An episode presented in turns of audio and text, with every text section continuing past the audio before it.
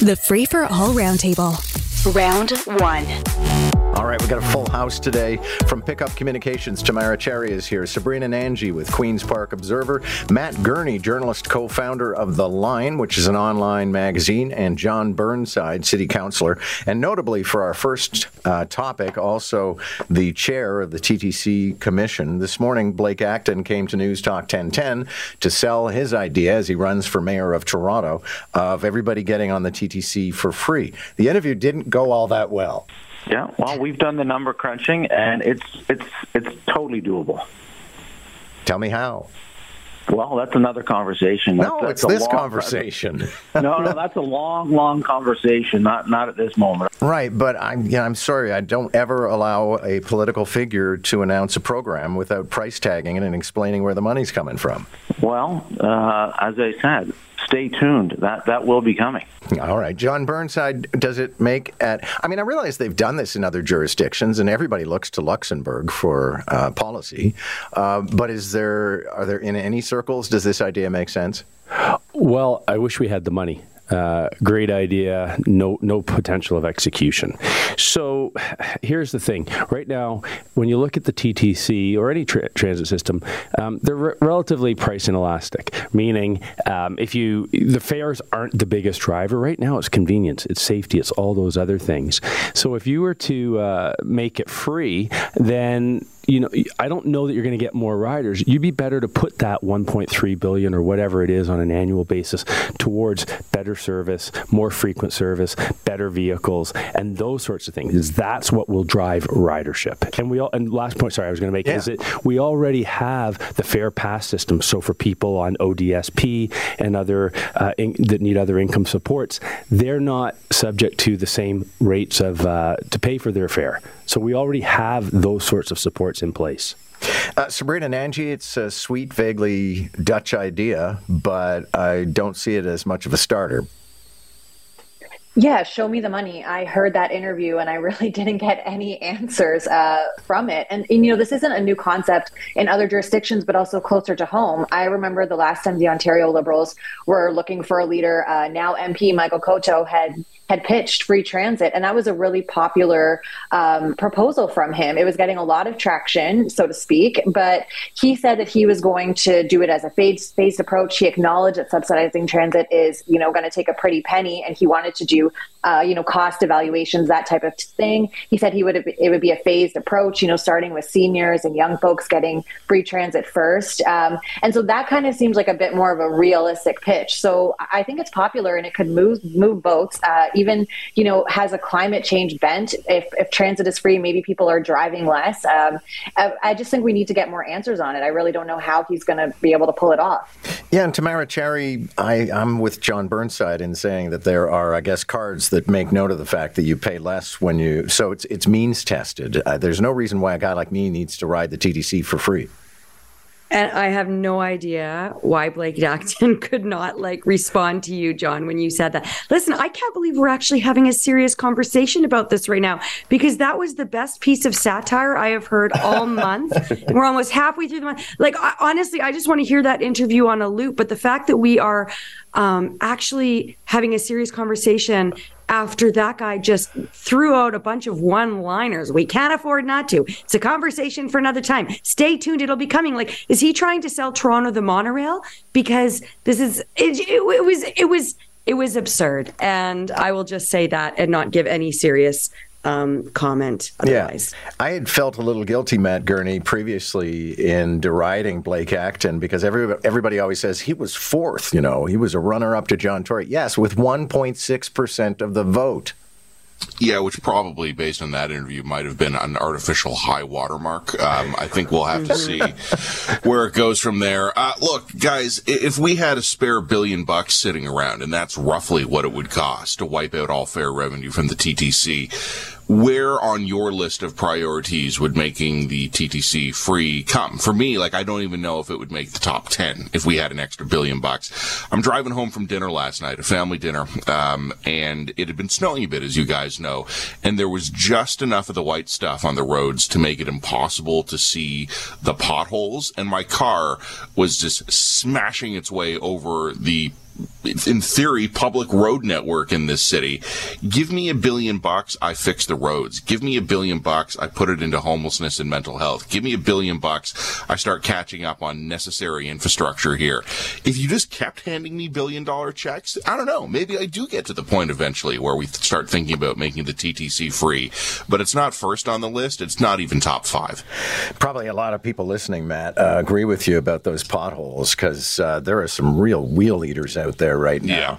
Yeah. An MPP, I know it happened on Friday, but stuff happens on Fridays, so people won't talk about it on Monday, and we are going to talk about it. An MPP has been ousted from the Conservative caucus. I'll start with Sabrina Nanji. This is definitely in your wheelhouse, and this is over allegations of election interference. I don't know if you were listening, but we had a really interesting conversation just after the 7 o'clock news with a national security analyst, former national security analyst, and she was saying the sort of opacity of this particular scandal makes it almost impossible to know if anybody's done anything wrong and whether there should be consequences.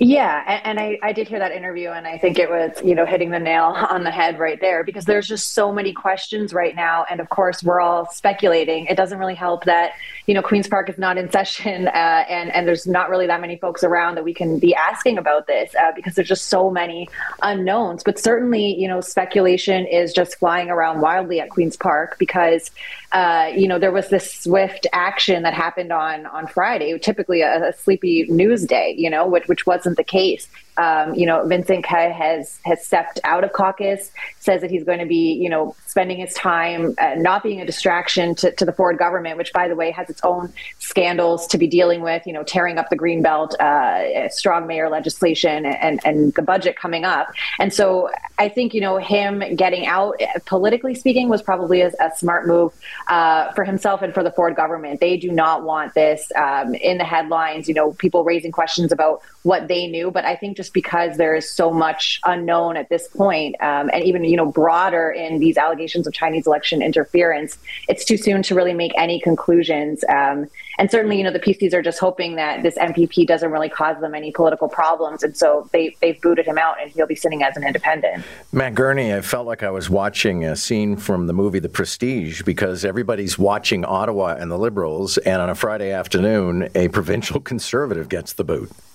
Yeah, it's funny. I've been following the story pretty closely, as you guys can imagine, and what I've been finding is is a lot of surprise uh, about that, but not among everybody.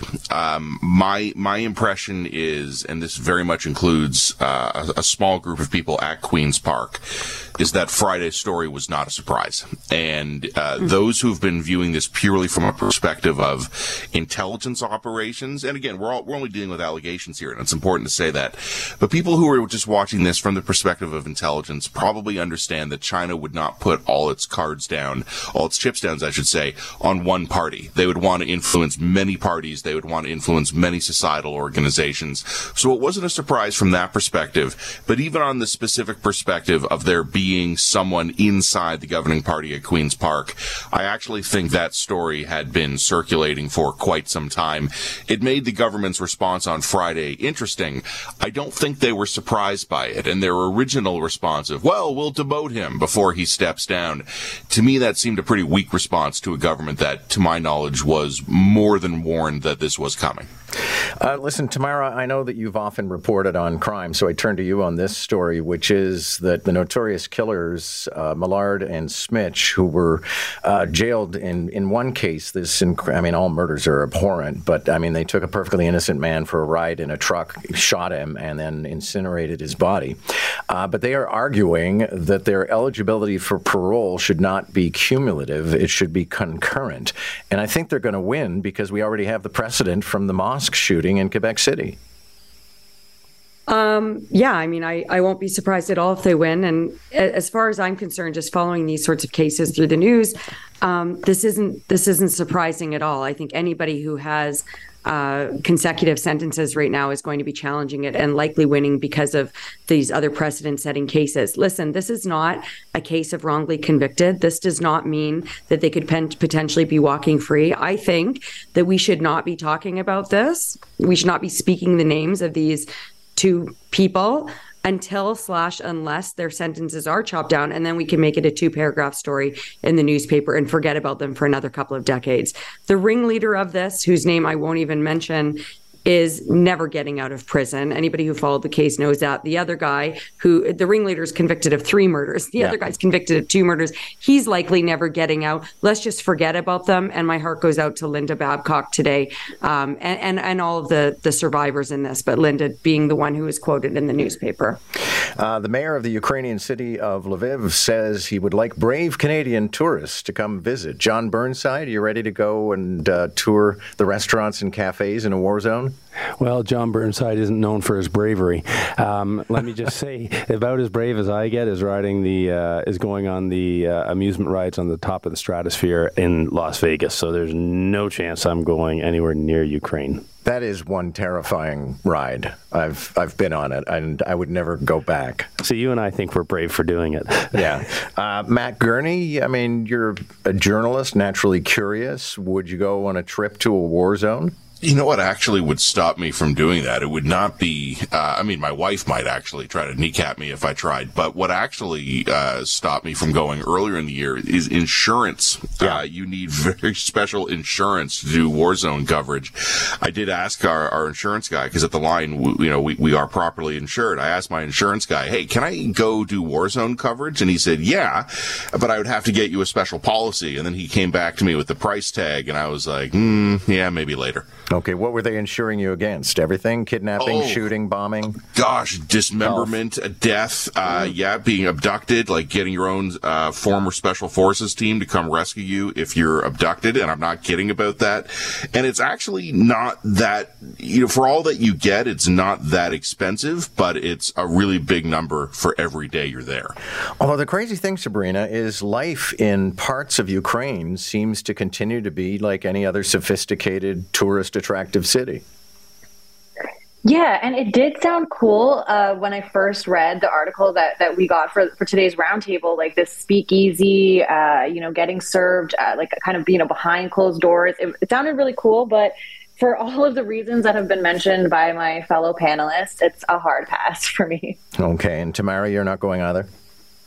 Mm, no, that will not be our next family vacation. yeah, imagine packing the kids up and going to a war. I have to say, though, my, I have a charity group that I support that is going on a mission to Ukraine, and I've toyed with going there. Although now that that's been heard at home, well, it's probably going to be quite the discussion. Thank you all. Good to have you today. Jon Burnside, Sabrina Nanji, Matt Gurney, and Tamara Cherry. Catch the roundtable, round one at 745, round two at 845. Weekday mornings on Moore in the Morning. News Talk 1010, Toronto.